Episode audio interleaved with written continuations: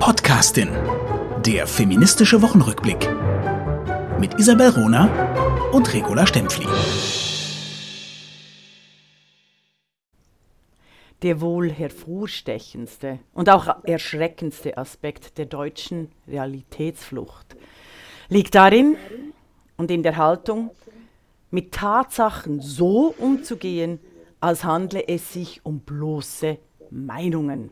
Hannah Arendt, guten Morgen bei der neuen Folge Die Podcastin. Wie immer, Hannah Arendt ist nicht ganz einfach. Es ist kein knackiges, sexy Zitat, aber wirklich spannend, Tatsachen so zu behandeln als bloße Meinungen. Als Hallo. Isabel Rohne. Hallo, Regula Stempfli, ein super Zitat, ein ganz, ganz wichtiges Zitat. Brava, äh, Hannah Arendt. Ne? Sie bringt es auf den Punkt. Es ist so aktuell und hat so viel mit unserer Welt heute, heute zu tun. Ich glaube, das ist, ist, man könnte gar nicht besser einführen in die, in die heutige Podcastin. Wir gucken wieder zurück auf die letzte Woche, was sich so getan hat in den Medien, in der Politik, überall. Ähm, du hast bestimmt was Schönes direkt für den Anfang oder was Ja. Schönes in Anführungszeichen. ja, bei uns ist es ja immer äh, ist es ja ein Agenda-Setting. Ich habe mich sehr gefreut auf die, die heutige Folge. Also zuerst mal eine positive Nachricht. Äh, Patricia Leri ist eine der wichtigsten Wirtschaftsjournalistinnen in der Schweiz, war lange bei SRF und hat ein, ein, ein eigenes Finanzberatungsunternehmen für Frauen gegründet. Wir haben darüber schon berichtet. Die Gründerin von LXX, Nadine Jürgensen, Patricia Leri und Simon Züger. Es ist ein Start-up und sie, die drei Frauen, sind äh, voller Power, bringen tolle Studien zu Frauen und Kapital und Geld. Darüber haben, hat Isabel Rohner auch schon berichtet, Ja. ihre neuesten Studie. Also, Patricia Leri ist eine der tollen Expertinnen, äh, wie wir sie immer äh, zitieren und sichtbar machen und zeigen. Es gibt wunderbare, wichtige, entscheidende Frauen, die gerade auch im finanzpolitischen Agenda-Setting eine Rolle spielen müssen. Jetzt haltet euch fest. Ein Blog, Inside Paradeplatz, das ist einer der wichtigsten Blogs äh, für Finanzpolitik und die Schweiz ist das wichtigste finanzpolitische Land. Sie ist an vierter Stelle weltweit. Also dies immer einfach zur Erinnerung, dass alle meinen, die Schweiz ähm, sei eine Nebensache. Sie ist nicht, sie finanziert enorm viele äh, große Männerunternehmen, manchmal auch Kriegsunternehmen, also das gilt es immer im Blicke zu halten. Deshalb erwähne ich das auch. Also der Blog Inside Paradeplatz, ich nenne den Autoren nicht, um ihm keine Sichtbarkeit zu geben, aber der Inside Paradeplatz ist ein sehr spannender finanzpolitischer Blog. Und da wurde Patricia Leri, also das Start-up von ihr, sie wurde äh, persönlich sexistisch so unterirdisch attackiert. Ich nenne nur zwei Dinge, sonst will, will ich das nicht wiederholen, aber das müssen wir äh, zitieren, damit wir ein bisschen die, die, die, die unterste Stufe, das Niveau sehen. Sie wurde als das Seite 3 Girl des Finanzjournalismus bezeichnet. Boah, wie krass, ja, wie, wie widerlich, ne? Ah, Und- widerlich. Und eine alte Sendung von ihr, sie war äh, die herausragende Moderatorin, die es leider jetzt äh, gibt es nicht mehr im Finanzjournalismus in, auf SRF. Sie wurde, äh, also ihre Sendungen wurden als, Zitat, Frauenfurz bezeichnet. Also es geht Ich glaube, noch das weiter. müssen wir für die Deutschen erklären. Also Ah, der, okay. der Frauenfurz in, äh, in, in der Schweiz, das, das verstehen Deutsche und Österreicherinnen, glaube ich, nicht. Ähm, die, die Knallfrösche, die heißen in der Schweiz Frauenfurz, was natürlich total sexistisch ist. Ne? Und jetzt einen Menschen auch noch als Frauenfurz zu bezeichnen, heißt, Also ihre die macht halt einmal Bang, ne? Also so, Ja. die, die, die, die knallt halt einmal, ne? Und dann ist, dann ist auch äh, das Feuerwerk vorbei. Ne? Also in den USA würden, also Patricia Leri hat äh, zu Recht, mit Fug und Recht und unbedingt, wie ich es auch immer empfehle, die beste Medienanwältin äh, angeheuert. Das ist Rena, äh, Rena Zulauf, die ist herausragend. Und sie hat den ersten, die erste Instanz gewonnen gegen den Sexismus, weil das ist natürlich nicht nur ein sexistischer Bericht, was schlimm genug wäre, sondern es geht natürlich auch um die Ausschaltung des Wettbewerbs. Es geht darum, ihr Start-up explizit im Wettbewerbsbewerb äh, äh, auszugrenzen und niederzumachen. Oder? Das ist ein börsenkotierte Unternehmen, also ist es noch kein börsenkotiertes Unternehmen, aber es ist ein Unternehmen und das ist üble Nachrede, das ist berufsschädigend. Da hat sie gewonnen. In den USA würden 100 Tausende von Dollars fließen, denn es ging tatsächlich dem Inside Paradeplatz darum, dem Startup Schaden zuzufügen. Der Bericht an und für sich wurde leider nicht gelöscht, das geht weiter und der Autor mhm. meinte, ach nee, er schreibe doch nicht sexistisch, das sei einfach sein Stil. Und das hat äh, die erste Instanz Das hat die erste Instanz auch äh, gelten äh, lassen, oder? Äh, das geht gar nicht. Also ich bin froh, dass äh, Patricia Leri und ihr Team das wahrscheinlich weiterziehen werden, weil die Dimension ist eben größer, liebe Frauen und Männer.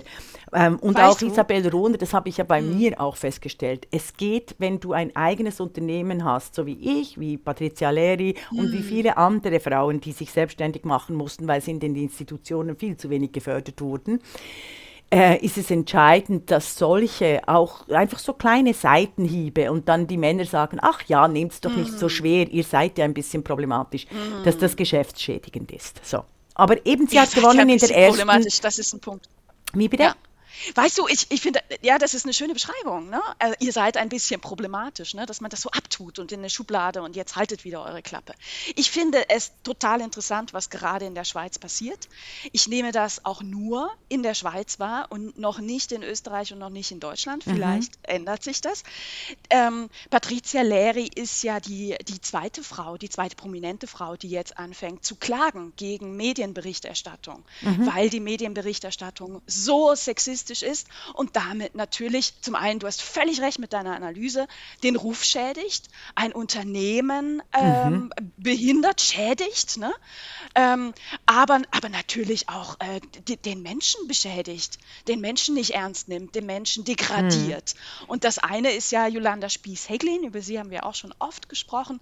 Ähm, da, da läuft ja auch immer noch, äh, äh, laufen ihre, ihre Gerichts... Ähm, Prozesse gegen Medienberichterstattung. Sie fordert die Rückerstattung des Geldes, was die Medienkonzerne, in, in ihrem Fall ist es einer, durch ihre Geschichte, durch die Fake News zu ihrer Geschichte verdient haben. Ne? Das, mhm. also wenn, wenn das durchkommt, verändert das die, die Medienberichterstattung und die Standards, die daran zu setzen sind. Und Patricia Leri, das, ich finde das ganz großartig und super, da eben auch klar zu machen, ey, ich bin eine gestandene Frau, das sagt ja Patricia Leri auch immer, ich bin Mitte 40, ich bin, ich hab, ich bin Unternehmerin, ich war lange Jahre Moderatorin, ich bin Wirtschaftsjournalistin, auch mehrfach ausgezeichnete Wirtschaftsjournalistin. Ich, ich akzeptiere es nicht, dass man mich als Seite 3 Girl und als Hobbymodel, das stand ja auch in, in mhm. äh, einem, einem, einem der Artikel über sie, ähm, auf, auf Äußerlichkeiten reduziert und zwar in einer absolut sexistischen Art und Weise. Mhm. Und da, da setzen die Frauen jetzt gerade auch, auch Standards. Ja, also den Standard habe ich auch eben 2017 eingeläutet mit meiner äh, äh, Klage gegen Regula Stempfli, interviewt Regula Stempfli gegen die WOTS, die äh, ein Artikel, der von den TX Media äh, massenweise verbreitet wurde weil es eigentlich nicht nur um Sexismus geht, das wäre schlimm genug, Ronerin. Es geht mhm. um Geschäftsschädigung. Es geht darum, ja, ja. den Frauen die Kapitalbildung, die Karriereförderung mhm. zu unterbinden. Und das ist eigentlich der Sexismus dahinter. Das ist, weißt du, was mhm. wir unter Sexismus oder die Medien als sexistisch äh, betiteln, geht viel zu wenig darauf ein dass es eigentlich um Enteignung der Frauen geht. Das ist entscheidend, dies zu realisieren. Um zurückschieben, um, um Grenzen setzen, um ihr, ihr gehört nicht in, in unsere Business rein, geht wieder zurück, geht zurück. An, ja, ne? ich bin mhm. wirklich hart, da gebe ich nicht ja. nach, Ronerin. Es geht nicht nur um zurück, sondern es geht um Enteignung. Es geht darum, mhm. den Frauen die Möglichkeit ihr eigenes Leben, ihr Unternehmen zu einem Millionenunternehmen umzugestalten, zu verhindern. Also das, das sage ich explizit auch in meinem Fall. Diese ganze Berichterstattung ähm, oder eben auch die, die, die, die, das, das Copy-Paste, das sie machen mit Frauen, das haben wir auch schon besprochen. Eine Frau bringt eine Idee, dann wird sie verallgemeinert und sie wird dann nicht mehr sichtbar gemacht, dass die Idee ursprünglich von der Frau stammte. Das ist eine mhm. Enteignung. Das ist nicht nur ein Zurückweisen, das ist nicht nur ein geschlechtsspezifisches äh, Rollending äh, festmachen, sondern es ist handfest materiell. Entschuldige, wenn ich da so äh, dramatisch Nein, ich finde bin. das total gut. Und ich finde dich nicht dramatisch, ich finde dich extrem gut und auf den Punkt. Und es öffnet sich bei mir gerade so eine ganze, äh, äh, eine ganze Leiter von, von Assoziationen. Weißt Ja. du, Dinge, du, du bringst Dinge manchmal so ex nee, nicht nur manchmal, sehr oft so präzise auf den Punkt. Ähm, ich muss jetzt gerade auch ähm, an das Analogum denken. Frauen hatten bis 1971 das Stimmrecht nicht in der Schweiz. Genau. Und du warst das, Regula Stempfli, die, die das äh, in unserem Gespräch gesagt hat. Ähm, also ich erkläre das ja immer mit, damit waren sie ausgeschlossen aus der Gesetzgebung. Ne? Das Ja. heißt, die Gesetze, die entstanden sind, sind ohne Frauen entstanden. Und du hast es Richtig. auf den Punkt gebracht, das ist strukturelle Gewalt. Mhm. Und, es, und es ist strukturelle Gewalt. Und de- dein, dein es ist ja kein Bild, ähm, dein äh, auf den Punkt bringen mit Enteignung, äh, da hast du absolut recht. Mhm. Und weißt du, wir, ich bin ja völlig obsessioniert mit der, mit der Unabhängigkeit, also Freiheit. Freiheit ist das Thema von Regula Stempfli. Unabhängigkeit, Widerständigkeit, was auch immer. Ich kann mir die nur leisten, weil ich eben die ökonomische Grundlage habe. Deshalb bin ich so obsessioniert mit der Kapitalbildung, mit der geschlechtsspezifischen Kapitalbildung von Frauen. Aber die hast du dir Frauen. auch erarbeitet und Ja, zwar ja, hart massiv. erarbeitet. Ja, ja, ja, ja. Also ich es ist sehe nicht so, dass du das einfach hattest. Ne? Nein, nein, im, im Gegenteil. Im Gegenteil. Ich habe ich, ich, ähm, hab da auch äh, sehr viel Erfolg. Also ich bin auch sehr glücklich darüber. Wie gesagt, ich bin euch, uns allen äh, wahnsinnig dankbar für ein gesegnetes Leben mit der Arbeit. Ich möchte das einfach für die jungen Frauen, für alle Frauen weitergeben, zu, an, zu erkennen. Und du weißt es, dass es eben bei solchen Angriffen auf die Person auch um materielle Interessen geht und vielleicht nicht nur auch um materielle Interesse, sondern in erster Linie um materielle Interessen, nämlich um die tatsächliche Bereicherung an äh, den Frauen und die Verunmöglichung der Kapitalbildung von und durch Frauen und für Frauen.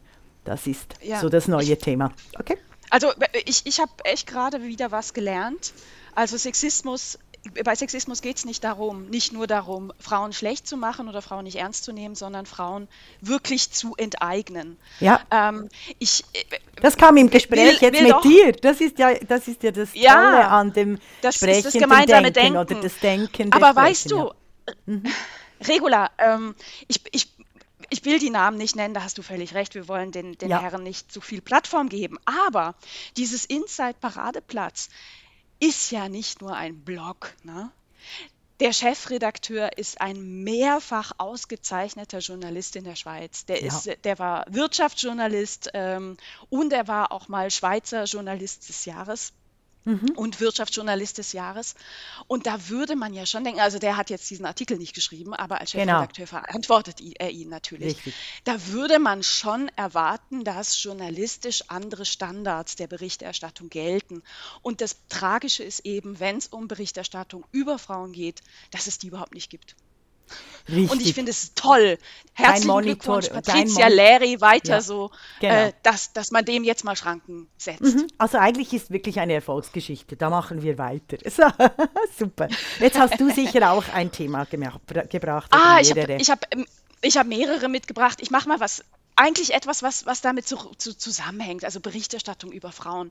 Ich bin nämlich in den letzten ähm, Tagen auf einen Artikel gestoßen vom Der Standard, also einer österreichischen Online-Plattform, Zeitung, gibt es, glaube ich, auch als Print. Ne? Da bist du Mhm. ja, mehr ja, das ist, das, Österreicherin als das ich. ist die wichtigste, das ist eine der wichtigsten Tageszeitungen, der Standard, vergleichbar Ja. mit der Süddeutschen in Deutschland. Sehr gut. Und ähm, da bin ich auf einen sehr, sehr lesenswerten Artikel gestoßen von der Autorin Anna Grujic über Mariah Carey und die Art und Weise, wie Presse mit Mariah Carey umgeht und umgegangen ist. Mariah Carey war jetzt gerade wieder sehr, sehr, sehr aktuell, weil Weihnachten ist ja noch nicht so lange her und ihr Lied All I Want for Christmas is You ähm, gehört seit fast 30 Jahren zu den meistgespielten Weihnachtsliedern. Also das Ding hat sich rund 16 Millionen Mal verkauft. Ähm, also ein irre, äh, irre großer Erfolg. Und in diesem Artikel, der in einer Reihe erschienen ist, die heißt gerade gerückt, wird geguckt, was sind eigentlich, also zu unterschiedlichen Frauen, da ist jetzt Mariah Carey ein Beispiel, ähm, aber da wird geguckt, wie werden eigentlich diese Frauen dargestellt in Presseberichten und geschildert, wie in jedem Bericht über Mariah Carey doch betont wird, das wäre eine Diva und die hätte immer extra Wünsche und die möchte immer, dass ihre Garderobe irgendwie ausgestattet ist mit besonderem Wasser und manchmal würde sie Interviews im Liegen machen und so. Und äh, Anna Grujic sagt nun, ey, Mariah Carey ist ein Genie. Mhm. Nicht nur, dass die eine der erfolgreichsten Sängerinnen und besten Sängerinnen unseres Planeten ist, die schreibt und produziert ihre Musik selber. Ja. Die äh, ist in, auf der ewigen Bestenliste, ist die mal kurz äh, mit, mit 68,5 Millionen verkauften Musiktiteln und 19 Nummer 1 Singles. Äh, nur ein Platz hinter den Beatles, die bei, bei denen äh, die, die, die, die Genialität sich jetzt nicht auf die ganze Gruppe ausgedehnt hat, ne? sagen wir es mal so. Ja, also es ist irre. Sehr, und Anna Grucic spricht, bringt das so auf den, auf den Punkt und sagt, wenn Mariah Carey ein Mann wäre, mhm. würde niemand so über sich schreiben. Über Prince schrei ja. steht. Das war ein Genie. Und ich ja. fand das so schön. Ja. Also mich hat dieser Artikel gefreut. Ich fand den auch sehr, sehr interessant, weil er thematisiert, wie berichten wir eigentlich über Frauen und wie denken wir über Frauen. Von daher, äh, also für mich wirklich ein wunderbares Positivbeispiel, wie eben Berichte auch einfach mal anders sein können und zum Nachdenken anregen mhm. kriegen. Von daher herzlichen Dank an der Standard. Ich hatte, ich hatte viel Freude mit diesem mhm. Artikel. Mhm, super, sehr schön gebracht. Und auch da haben wir es wieder, diese äh, unterschiedliche Beurteilung von äh, Superstars und von Frauen, die aber eigentlich darauf zielt, die Leistungen der Frauen auch ökonomisch abzuwerten. Ich wusste nicht, und? dass die nach den, also als zweites ist ja unglaublich, als zweitbeste verkauft. Unglaublich. Und weißt du, es geht ja darum, das ist eine selbstbewusste Frau. Ja, ja, Ey, und Diversity, ich, also ja, also sie ist nicht eine ja. Blondine, eine, eine Blondine Ey, von, aus, aus von Wuppertal. Ihr Leben, von, von ihr äh, wir entschuldigen uns hiermit bei allen Blondinen in Wuppertal. ja, Entschuldigung, ja, das war. Sorry. Weißt du, wir, ja das, das, das ist jetzt jemand von ihr leben tausende Menschen, ne? von, mhm. ihrer, von ihrer Kreativität, von ihrer Produktivität. Und ich finde es auch völlig normal, ne? wenn man so große Verantwortung hat, dass man dann sagt, ey, ich möchte übrigens kein eisgekühltes Wasser in meiner Garderobe haben. Mhm. Ich finde das völlig legitim. Normal, ja. Also hier geht es auch darum, ja. wie, wie geht man um mit selbstbewussten Frauen, die äußern, was sie wollen. Mhm. Ne? Genau, und da hast du recht. Ich entschuldige mich wirklich in aller Form vor den Blondinen in Wuppertal. Das war völlig daneben. Äh, das war meine sexistische Sozialisation der Boomerjahre. Ich ähm, verneige mich vor allen Blondinen in Wuppertal. Also, aber wichtig, wichtiges Thema. Super. Sehr vielen, schön. vielen Dank. Hast du noch was äh, gebracht? So. Ja. Ich habe noch zwei Sachen mitgebracht. Also okay, noch, ja, eine Sache mach, mach weiter. Ich, ich habe auch noch, aber ich, ich bin ganz gespannt, was du noch alles mitgebracht hast. Weißt du was? Nein, ich mache ich mach noch was, was ganz Nettes, weil wir in der letzten Woche, ich bin heute gerade mal nett, ähm, mhm. ähm, in der letzten Woche gab es nämlich ein, ein Jubiläum, ein bisschen ein trauriges Jubiläum, aber ein Jubiläum, was mich dazu gebracht hat, mal wieder über einen Menschen nachzudenken. Und zwar war der 46. Todestag von Agatha Christie. 1890 bis 1976 hat sie gelebt. Ähm, die verkaufte Weltauflage ihrer Bücher liegt bei zwei Milliarden. Sie gehört zu den, oder sie ist die, die meist übersetzte Autorin, Männer sind mit gemeint, der Welt. Das ist der Wahnsinn. 66 Kriminalromane, x Kurzgeschichten, viele Bühnenstücke, Bühnenstücke, die sie auch ähm, selber ähm, auf die Bühne gebracht hat, weil sie irgendwann fand, so wie es die anderen machen, das gefällt mir nicht. Ne? Mit, mit ihren Figuren, Miss Marple, Hercule Poirot, hat sie ähm, Kriminalgeschichte, Literaturgeschichte geschrieben. Ja, und fabelhaft. ich, ich finde, also ich finde, sie hat ein wahnsinnig spannendes Leben. Ich empfehle das allen, äh, sich, sich da mal ein bisschen schlau zu machen. Mir sind bei ihr zwei Dinge aufgefallen. Mhm. Zum einen, die wurde zu Lebzeiten kaum ausgezeichnet. Ja. Aber posthum. Ja. Posthum wurde sie zur besten Krimi-Autorin des Jahrhunderts. Mhm. Darf ich da den Satz von Regula Stempfli bringen? Lebende, Unbedingt. lebende Frauen werden tot, werden gerne totgeschwiegen, Tote dann umso mehr geehrt. Das ist so, was ich, was ich dazu Und- und- äh, sehr, sehr sarkastisch meine. Ja. Und ah, die, man wurde, die hat keine darauf- Preise gekriegt, ehrlich. Also während Doch, so, die, äh, Ah, die, die hat, ja. also ich habe jetzt drei Preise, drei Preise Ja. gefunden in, den, in den 50er Jahren, ne? aber ähm, nicht aber so, wie weit man das unter, denken würde. ja, weiter unter Ja, ihrer ich meine, weißt du, ab den, ab den 1920er Jahren war die einfach weltbekannt. Mhm, Und dann 30 Jahre zu warten, bis mal eine Auszeichnung kommt, finde Mhm. ich auch mh, erstaunlich. Ne? Und dann waren das doch jetzt nicht so, nicht so große, nicht so große Dinge. Mhm. Der zweite Punkt, der mir so auffällt, und da sind wir auch damit ähm, bei dem Thema, wie gehen wir eigentlich mit, mit Genies um, mit weiblichen Genies, ne? Ja. ähm, ist die, die Diskussion, die es immer noch in der Germanistik gibt. Ne? Und das sage ich jetzt als Germanistin. Also da gibt es immer noch äh, äh, die Diskussion, wie innovativ war eigentlich Agatha Christie und war sie, hat sie, hat sie, ich habe hab das ja vorhin so rausgeprescht, ne? sie hat die Kriminalliteraturgeschichte geprägt. Hat sie de facto, ne? Aber hat sie das wirklich mit neuen Mitteln gemacht und so? Und ich habe mir gestern wieder so ein paar Debatten dazu an, äh, äh, angelesen und musste so ein bisschen grinsen, weil das so eine künstliche Debatte ist. Ne? Die ist auch Agatha Christie total egal, ob die jetzt finden, es ist innovativ, mal mit einem unzuverlässigen Erzähler zu arbeiten oder mit Hauptfiguren, die eben äh, so ein bisschen schrulliger sind. Ne? Und da gibt es die, die sagen, ey, das ist überhaupt nicht innovativ. Ich würde sagen, hey, Agatha Christie ist so viel innovativer als die Literaturwissenschaft. Lest Agatha Christie, das lohnt sich immer noch. Und ich bin da sehr für die Lektüre der Primärtexte. Mhm. Und äh, Ronerin, ich da verdanke äh, Agatha Christie eigentlich meine große Lust und Leidenschaft an der Literatur, weil sie wurde gelesen in unserem sehr bildungsfernen Haushalt, natürlich von meiner Mutter. Wir haben auch alle die Schwarz-Weiß-Filme, die alten Filme mit Miss Ja. Marple geguckt, als ich äh, Ja. Kind war.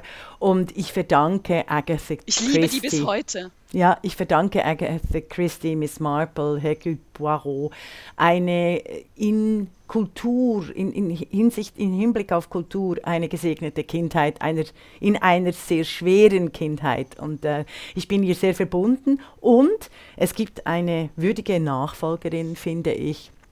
Und die besteht tatsächlich äh, in Isabel Rohner, in ihrer Krimi, äh, nicht nur der Krimi-Trilogie, sondern die ganze Art und Weise der Neuinnovation der feministischen Krimis. Ich würde es eben nicht Kicher-Krimis, Kichern klingt so ein bisschen nett.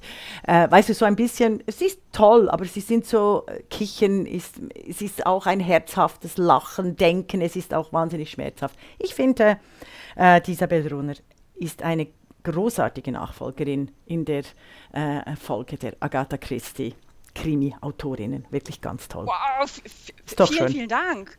Aber ich Ja, meine also es viel- wirklich viel- so. Vielen, vielen Dank. Darf ich dir, darf ich noch schnell wegen der Agatha Christie eben die J.K. Rowling erwähnen, die ja auch Ja, gerne. Milliarden Bücher verkauft äh, Hm. und mit der Harry Potter Serie sprachlich, also ich finde eben Harry Potter mü müß, äh, müssen, müsst ihr auf äh, Englisch lesen, obwohl mein Freund Die ist Georg wahnsinnig gut. Ja. Sprachlich wahnsinnig gut. Unfassbar gut. Obwohl mein Freund Georg sagt, also das Audio der Harry Potter äh, Serie, die er mit seinen Kindern gehört hat, äh, zum Besten gehört, was er überhaupt jemals äh, gehört und, und, und gelesen hat. Und er ist ein, ein begeisterter äh, Familienvater und Audiobook-Hörer. also er liest nicht viel, aber Audiobooks hat er äh, tonnenweise. Und wir unterhalten uns immer über Literatur, er via Audiorezeption und, und ich mit dem Lesen.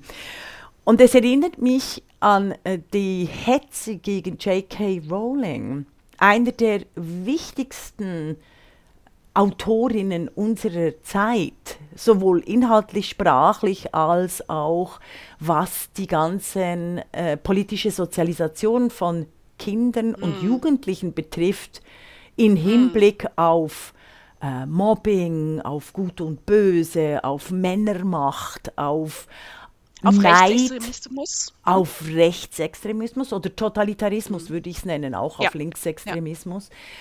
Und die Kämpfe, die der äh, J.K. Rowling ausgesetzt äh, ist auf Twitter äh, und in den sozialen Medien, das ist, das ist unterirdisch. Und auch da frage ich mich, wieso findet das statt? Wie ist es orchestriert? Oder wie meine Studierenden sagen, ja, also J.K. Rowling hat natürlich schon extrem blöde Dinge getwittert. Und dann muss ich sagen, Entschuldigung, viele der preisgekrönten Literaten haben ihre Ehefrauen, Geliebten ermordet und gelten als große Literaten. Und J.K. Rowling hat vielleicht einen Tweet, der missverständlich sein könnte, abgesetzt. Und ihr startet einen Shitstorm. Es ist unterirdisch. Ein Shitstorm und ein Boykottstorm, ne?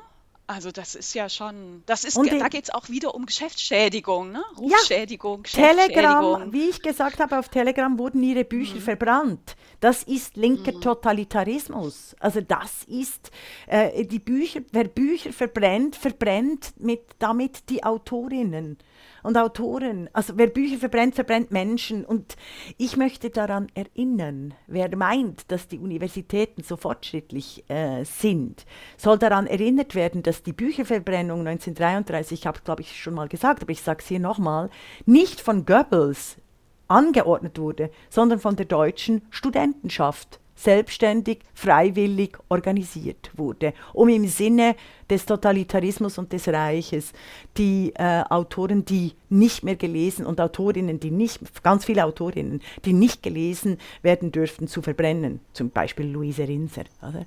Also ich finde, ich find, das sind wichtige Zusammenhänge. Vielen Dank.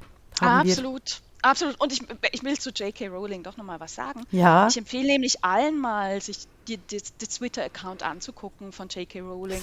Ich habe ich hab die Debatte mitgekriegt, so sehr aus der Ferne und war so ein bisschen erstaunt, ne, weil ich J.K. Rowling auch als Autorin sehr, sehr schätze, ihre Bücher sehr liebe. Und dachte, gut, irgendwie, ich gucke jetzt auch mal auf ihr Twitter-Account. Und ich kann diese, was, was ihr da angelastet wird, überhaupt nicht erkennen. Ich finde, das ist eine sehr sensible, sehr kluge, sehr empathische ähm, Autorin selbst bei Twitter, was echt schwierig ist auf Ja. 280 Zeichen. ne? aber, aber auch diese Tra Transfeindlichkeit wird ja vorgeworfen. Das sehe ich nicht. Also sie, sie, hat, sie, sie nimmt ja dazu auch Stellung und sagt, ey, liebt, wen ihr wollt, lebt, wie ihr wollt, nennt euch so, wie ihr wollt. Ne?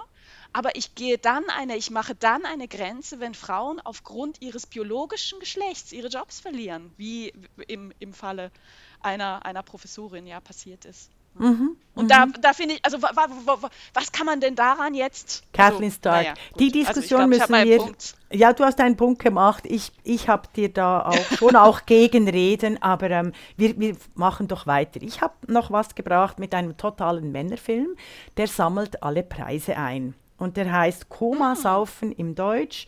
Er heißt, äh, jetzt habe ich äh, Another Round im Englischen, mit dem für alle heterosexuellen Frauen verehrenswürdigen Mads Mikkelsen. Also Oh, okay. Ich habe nur das? Plakat gesehen. Ich habe sonst vom, vom Film ehrlich gesagt nicht Siehst gehört. du auch du? Oh, okay. Aber also die, die Frauen um die 50, die sind natürlich, oder auch jünger, also er ist einfach unfassbar toll. Eben heterosexuelle Frauen. Egal.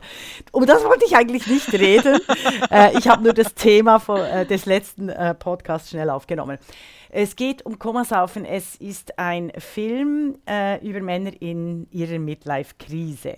Es ist einfach ein typischer Männerfilm und das finde ich unglaublich tragisch in ganz vieler feministischer Hinsicht. Es werden wichtige Chancen verpasst, um den Alkohol, den Alkoholismus vor allem von Männern, so zu thematisieren, dass gezeigt wird, dass unendlich vielen Kindern Leid gebracht wird durch äh, brutale, alkoholkranke Väter. Ich spreche da aus eigener Erfahrung und aus der Erfahrung äh, von enorm vieler Forschung zum Alkohol und der Frauenbewegung. Ich erwähne die, dies deshalb, weil diese ähm, Abolistinnen und die Prohibitionistinnen, also das Verbot von Alkohol, immer noch in der Geschichtsschreibung völlig lächerlich gemacht wird im Zusammenhang mit dem Feminismus. Es werden die Blaustrümpfe beschworen, es werden diese dummen Frauen, die steril, frigide, trocken, äh, oh, die ja. Männer mhm. auch von ihrer Lust abhalten wollen. Und das Gegenteil, liebe Menschen, die uns dazu hören, ist der Fall. Alkohol ist wie heutzutage Marihuana die wichtigste Droge, die für die sexuelle und physische Gewalt innerhalb von Familien zu verantwortlich, verantwortlich zu machen ist.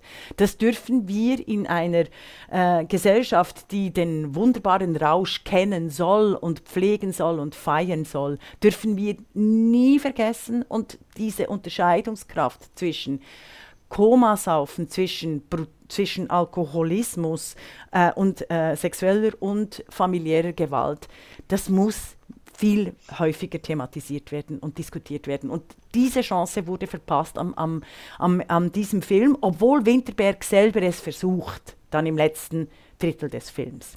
Oder er versucht, okay. die problematische Seite zu zeigen. Andererseits ist es natürlich für Männer, für dieses Männerbild, dieser coolen Typen um die 40, äh, die sehen natürlich schon geil aus, oder? Also mit Zigarette und Whisky und was auch immer. Das ist so ein. Und zumal, ein äh, zumal wenn diese coolen Typen über 40 schon Mitte 50 sind, ne?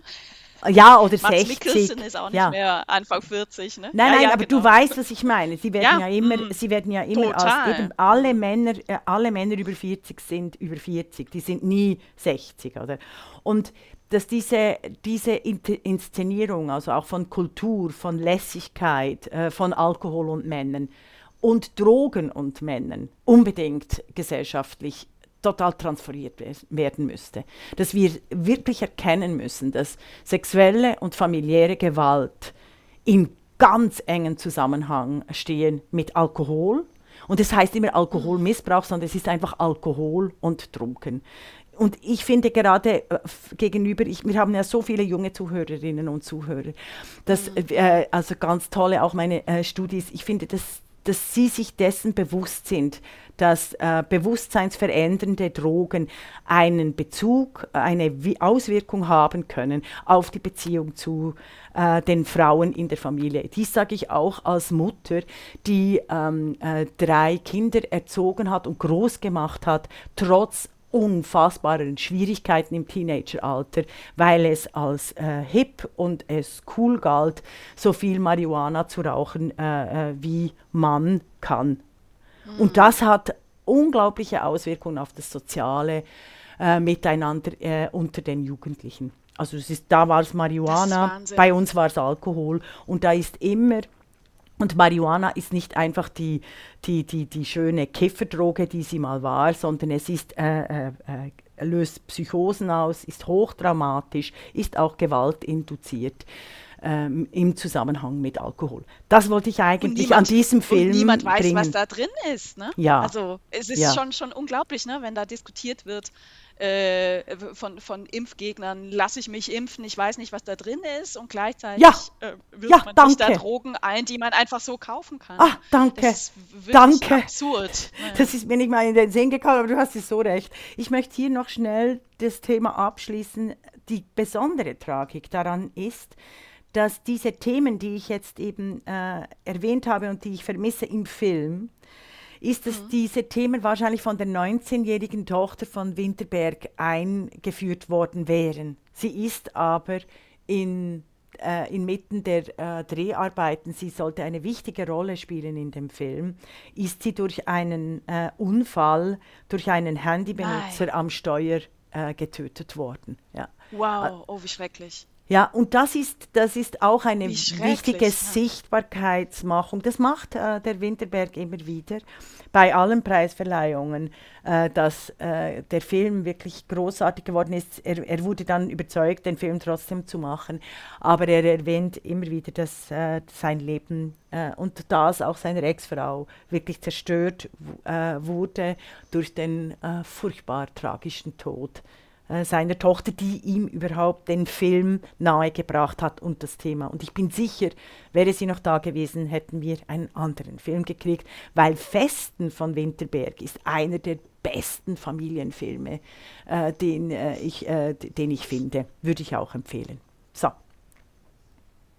Ja, da schließe ich mich direkt an. Sehr gut. Ähm, du wolltest noch was über Österreich erzählen, ne? Magst du das anschließen? Ah, ganz kurz ganz nur. Ja, das genau. War das, das, war das Einzige, was mir Regula Stempfli per SMS mitgeteilt hat oder angekündigt hat. Aber das ist eigentlich kurz. Es ist kurz wie ja, der Titel. Seba ja, genau. Sebastian Kurz und Gernot Blümel. Beide ÖVP äh, Politiker werden wegen Korruptionsverdacht, sind in Untersuchung, sie mussten zurücktreten, respektive sie haben sich ja vom Amt verabschiedet mit dem Hinweis, haltet euch, sie möchten sich mehr um ihre junge Familie kümmern. Kurz wurde Kurz und Blümel, Blümel mit dem zweiten Kind äh, beglückt, äh, gerade kurz ein Baby rausgekommen und nicht bei Kurz und Blümel, sondern bei deren Ehefrauen und der Kurz zum ersten Mal oh Vater. Gott. Und wir haben uns ja da schon lustig gemacht, dass immer dann Care-Arbeit von Politikern erfunden wird oder er anerkannt wird, wenn es ihnen dient, um sich aus der Verantwortung zu schleichen. Also, wir stellen zu unserem großen Erstaunen fest, dass Sebastian Kurz bei Peter Thiel arbeitet, also PayPal ähm, sich also wirklich kaum um die Familie kümmern werden kann, weil er ja international tätig ist. Und beim Blümel ist es noch viel lustiger, weil da sogar der Blümel ist gescheit genug, respektive dumm genug, eine Pressemitteilung rauszulassen, dass er jetzt neu bei Superfund, Superfund, dem ersten Hedgefonds für Privatanleger, äh, tätig sein werde und zwischen, Zitat, zwischen den Unternehmensstandorten in Wien, Tokio, Hongkong, New York, Vaduz und Zürich pendeln hm. werde.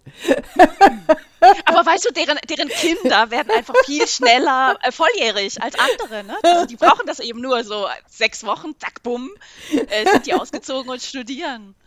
Ja, also das wollte ich einfach, das wollte ich einfach bringen.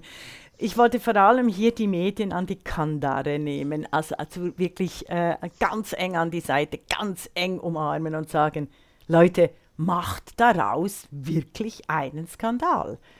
Das ist Lüge. Das ist Lüge, das ist PR, das ist Augenwischerei, das ist Missbrauch von Care-Arbeit. Das ist wiederum ein klassisches Macho-Bild, das hinterfragt werden muss, das diskutiert werden muss. Und nichts dergleichen findet statt. Ich finde das eine Frechheit. Weil das wäre die Möglichkeit, Care-Arbeit so zu thematisieren, dass wir nicht nur einfach die Lamentiererei, Care-Arbeit ist unbezahlt, sondern dass wir genau sehen, wie der Karren läuft in diesen äh, politischen mhm. Ämtern. Das ist mhm. eine total verpasste Chance. Und dass das nicht passiert, zeigt uns eben, dass Care-Arbeit als Hobby gilt ah. und überhaupt nicht ernst genommen wird. Sondern wenn die sagen, ach, ich kümmere mich jetzt mehr um die Familie, ist das eben Privatvergnügen. Ah. Das ist wie, ich, ich, ich mache einen neuen Kaktusgarten oder so. Ne? Du, mach mich Und wenn die dann eben ein besseres und wenn die dann ein besseres Angebot bekommen, kommen sie wieder in die echte Welt. Das ist das Bild, was medial offensichtlich viele, viele Journalisten, Journalistinnen vielleicht auch in, internalisiert haben und deswegen ja. eben nicht darüber schreiben. Ja, ja. Ja, es ist eine Lappalie. Ja, das Lappalie. ist falsch. Ich habe mir vor lauter äh, Entsetzen gerade ans Mikrofon gereicht. Ich hoffe, äh, ihr hört es nicht, also weil du so Bang gemacht vielleicht. Äh, Bang! Ja. nein, nein, ich habe es ich nicht weil gehört. Ich, weil ich so fassungslos war. Ja, aber weißt du, die, unsere Maschinen nehmen das ja automatisch auf, oder? Also die nehmen ja ganz andere Dinge auf, als wir voneinander hören. ähm, ähm, so, das, oh war, das waren eigentlich meine Themen. Ich kann natürlich weiterfahren, aber... Ähm, ich äh, habe noch was. Ich erzähle. Du hast was. eben einen, du hast eben einen Coup. Also du, du willst mich überraschen, etwas extrem krasses und ich habe keine Ahnung. Ich bin gar, gespannt, gar nicht, gar Feder. nicht so krass. Nein, nein. Also Leah Thomas bricht gerade in den USA im Women's College Swimming alle Rekorde. Hm. Im 1500 Meter Rennen, das sind 1650 Yard, war sie 38 Sekunden schneller als die zweite. Bei den 38 Sekunden im Schwimmen. 38 Sekunden Nein, schneller als die zweite. 8, Bei 500 sorry. Beim 500-Meter-Rennen ja. war sie 14 Sekunden schneller als die zweite und beim 200-Meter-Rennen sieben Sekunden schneller als die zweite. Damit hat sie Ivy League-Rekorde geschwommen. Die Ivy League, also äh, die USA hat ja ein sehr, sehr ausgeprägtes äh, Universitätssportsystem. Und die Ivy League, das ist die Liga der acht Elite, äh, Elite-Hochschulen in den USA. Also sie bricht da wirklich alle, alle Rekorde und das in ihrer allerersten Saison. Denn bis zum 16. November 2019 schwamm Leah Thomas in der Men's College Swimming League und hieß damals noch Will Thomas. Ich bin noch Lia da. Thomas ist eine total sympathische, offen aussehende junge Person, die ähm, ganz viel zitiert wurde. Also auch die New York Times hat jetzt über sie berichtet und zitiert sie mit, ich bin so dankbar und so froh, dass ich weiterhin schwimmen kann ähm, nach meiner Transition, die ich hinter mich gebracht habe. Völlig frustriert sind alle, die mit ihr in der äh, Women's College äh, Swimming League schwimmen, alle Frauen, unter anderem die, die immer eben 38 Sekunden hinter ihr lag im 1500 Meter Rennen.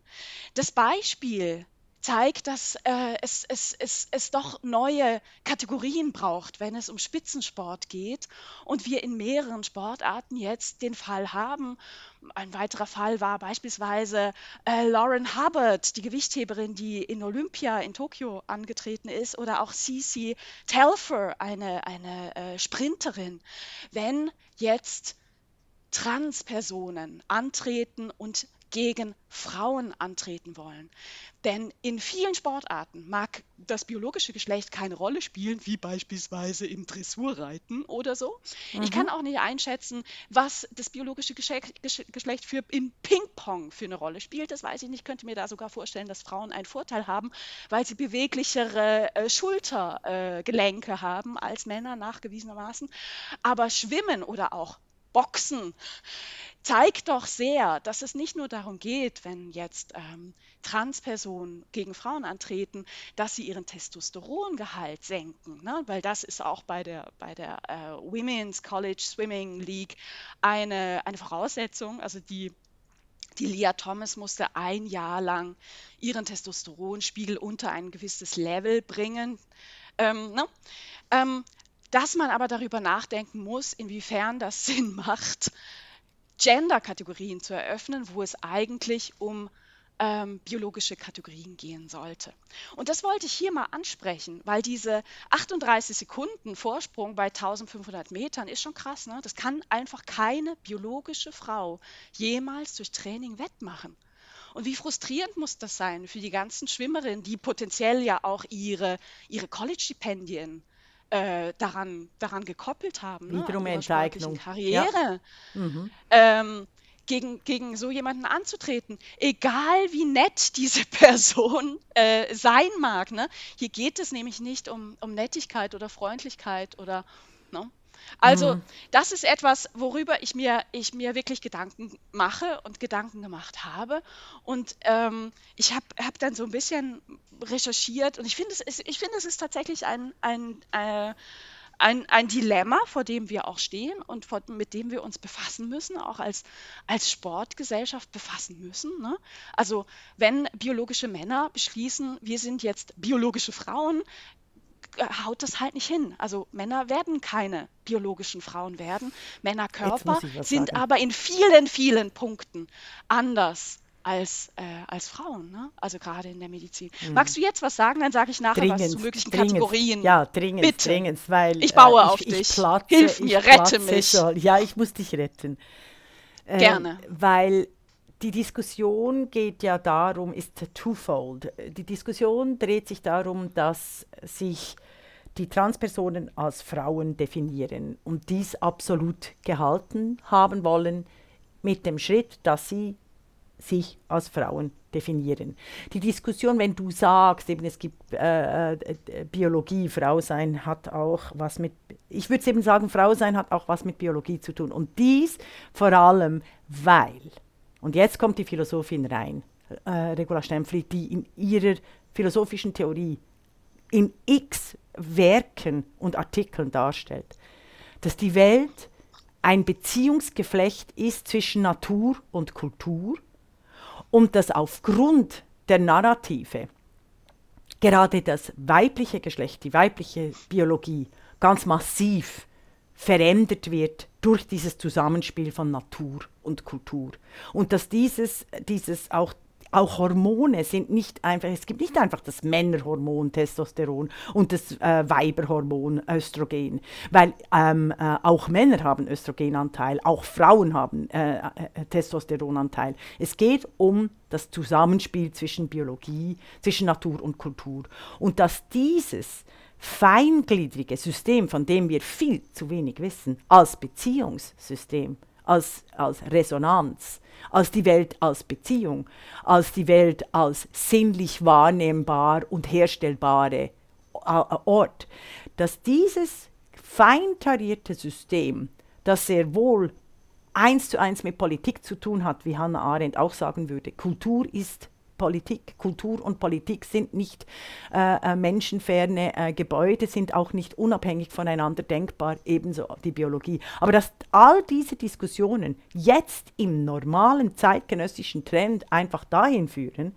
dass es Frauen gibt, die allein dadurch, dass sie sagen, ich bin eine Frau, alle Frauen in einen ungleichen Wettbewerb wieder stürzen, in dem Frauen hm, enteignet mm, werden aufgrund ihrer Sozialisation und Biologie. Weißt du, ich finde es eben, es ist ja, feintariert. Ja. Du, ich, wir, wir, wir wissen nicht, was ist Biologie und was ist Kultur. Wir wissen wirklich den Anteil so nicht. Wir wissen aber 150 Prozent, das ist es, es sind eben Tatsachen, dass es ein, ein, ein Beziehungsmodell ist. Das, das ist so äh, eindeutig. Und dass gerade in diesem Zeitraum äh, äh, Menschen kommen, die einfach durch den einzigen Sprechakt die Enteignung von biologisch und kulturell sozialisierten Frauen weitertreiben. Und zwar so weit treiben, dass sie im Sport 38 Sekunden schneller sind als der bisher aufgestellte Rekord des College-Schwimmens. Und das ist inakzeptabel. Und du hast selbstverständlich recht. Der Vorschlag ist ähm, eine dritte Kategorie oder eine, äh, eine dritte oder vierte Kategorie, da fragen wir die Transmenschen, äh, aufzubauen, damit dort die Sportolympiade innerhalb der, dieser Kategorien in den die eben auch einzigartige Beziehungsgeflechte sind und eben unterschiedlich von einem Beziehungsgeflecht Mann, Kulturbiologie, unterschiedlich zu einem Beziehungsgeflecht Frau, Kulturbiologie, dass sie eben äh, auch ein unterschiedliches Beziehungsgeflecht sind und sie eine eigene, also innerhalb der Olympiade ein Transmenschenschwimmen ja haben. Wettbewerb ja, und auch Wettbewerb wieder Sinn macht, ne? Weil um Wettbewerb, bei Wettbewerb geht es ja um Leistung zu erbringen und Leistungen zu vergleichen. Aber innerhalb der gleichen, Leistung, ja, genau, es ist Vergleich. Genau, genau. Das Gleich ist wichtig. Vergleich, Vergleich. Ja. Drum ist es ja auch, also auch wenn jetzt dieser, dieser Vergleich äh, furchtbar hinkt, ne? im wahrsten Sinne des Wortes. Aber ähm, guckt man sich beispielsweise die, die Kategorien in den Paralympics an, Genau. Ne? Da ist ja zum Beispiel ganz klar festgeschrieben, dass niemand, äh, kein, keine blinde Person gegen einen Menschen mit, ähm, äh, mit Beinamputation antritt beim, beim, also beim Sprinten es heißt, beispielsweise, das heißt, ja, ne? also, sondern äh, gleiche Sehschwäche, ja genau, oder einfach unterschiedliche Sehability, also genau, und. Und die, also das ist ganz heikel im Moment. Ja. Aber wusstest ja, ja, du das? Äh, in, in, den Paralympics gibt es zehn verschiedene Kategorien in jeder Sportart. Absolut. Das ist, das ist, das ist hochspannend. Definitiv ja. fein tariert und es gibt heftige Diskussionen über die maschinellen Ersatzteile äh, von unterschiedlich, an, äh, also different abled people heißt es, heißt es in, im Englischen. Ich finde das schön. Also unterschiedlich begabte, unterschiedlich mm. ausgestattete, unterschiedliche befähigte, ne? befähigte ja. Menschen, genau. Und in diesen Kategorien, da ist das Bewusstsein der unterschiedlich befähigten Menschen sehr hoch gewesen, die Ungerechtigkeiten aufzuzeigen, die es eben gibt zwischen äh, einer äh, Seh, ähm, äh, in, in der Sehschwäche eingeschränkteren Person und einer in der Gehfähigkeit eingeschränkten Person. Und eben gerade beim Gehen oder beim Laufen ist es entscheidend zu tarieren, welche Maschinen sind erlaubt und welche nicht, weil sonst äh, musst du quasi auch eine Kate du kannst auch eine Kategorie mit maschinellen Ersatzteilen, äh, damit du einen Vergleich hast in der Olympiade. Absolut richtig. Ich sehe nicht, aber mhm. siehst mal, bei Frauen eben Jetzt sind die Frauen gut im Sport. Sie haben sich während 100 Jahren, wie die Isabel Rohner so toll äh, erzählt hat, über die Handballerinnen, über die Marathonläuferinnen, sie haben sich erkämpft und erkämpft, die Fußballerinnen, die immer noch äh, einen Bruchteil der Fußballer gewinnen und so weiter. Jetzt haben sich die Frauen endlich ein bisschen Sichtbarkeit und ein bisschen Kapital, äh, Kapitalmöglichkeiten geschaffen. Es, gibt, es gibt, genau, es gibt Geld auch zu machen ne, im, im yes. Sport so langsam. Und jetzt werden sie wieder enteignet. Ja, und trotzdem, weißt du, bei diesem ganzen Nachdenken über äh, Geschlecht und Sport bin ich doch auch auf Fälle gestoßen. Ich, ich glaube, es macht tatsächlich nicht bei allen Sportarten Sinn, überhaupt in Männer und Frauen aufzuteilen. Ne? Ah. Und ich möchte gerne zwei Frauen nennen, ne? Die sehr mhm. dafür gekämpft haben, gegen Männer antreten zu können. Und okay. das ist natürlich einmal Billie Jean King, ne? die 1973 ähm, gegen Bobby Riggs im Tennis gewonnen hat. Ne? Mhm. Ne? Billie Jean King, großartige Tennisspielerin. Und auch Martina Navratilova hat gegen yes. Jamie Connors antreten dürfen ne? yes. und hat ihn fertig gemacht. I also das äh, wollte ich schon mal sagen. Ich möchte aber auch einfach sagen, es ist so wichtig. Ne? Macht alle Sport, lebt alle euer Leben, habt Spaß dabei. Mädchen insbesondere, für die ist es wichtig, dass sie Sport treiben, dass sie, äh, dass sie, dass sie Spaß haben am Wettbewerb, dass sie Spaß haben an ihrer eigenen Leistung, an ihrer eigenen Leistungssteigerung. Und darum muss es gehen im Sport. Und das funktioniert eben nicht, wenn dann ein Quereinsteiger, eine Quereinsteigerin kommt, die einfach mal eben 40 Sekunden schneller sein kann, weil die Muskeln und die Größe und das Gewicht anders, anders sind und auch anders bleiben. Und eben auch die Sozialisation, Isabel Rohner. Es, ist eben, es sind eben nicht nur biologische Kriterien. Das wollte ich eigentlich mit meinem ganzen Exkurs sagen. Leute, es ist, ja, es ist nicht ausschließlich die, die biologischen Kriterien, die ähm, entscheidend sind, dass Frauen wirklich anders sind, sondern es ist dieses Beziehungsgeflecht zwischen Kultur und Natur, die Frauen zu Frauen macht. Und es geht nicht an, dass man durch einen, dass man durch einen Sprechakt dieses äh, Geflecht für sich beanspruchen kann im Sinne von, wir sind quasi die besseren Frauen, was im Wettbewerb äh, äh, klar dargestellt wurde bei 38 Sekunden Vorsprung. Ja, und weißt du, Hedwig Dom hat das ja schon vor 150 Jahren gesagt, ne? die sich sehr dafür eingesetzt hat, für die völlige Gleichberechtigung von Männern und Frauen. Und ihr Votum war ja immer, Weiß ich, ob es Unterschiede gibt zwischen Männern und Frauen? Nein, weiß ich nicht. Dazu brauchen Männer und Frauen erstmal 200 Jahre völlig gleiche Grundbedingungen. Und gleiche da, Grundbedingungen, ja. 200 gleiche, Jahre. Gleiche, ja. überall. 200 dann, Jahre. Dann und das haben können wir, wir heute reden. nicht ja. erreicht. Definitiv. Vielen Dank. Super. Danke dir.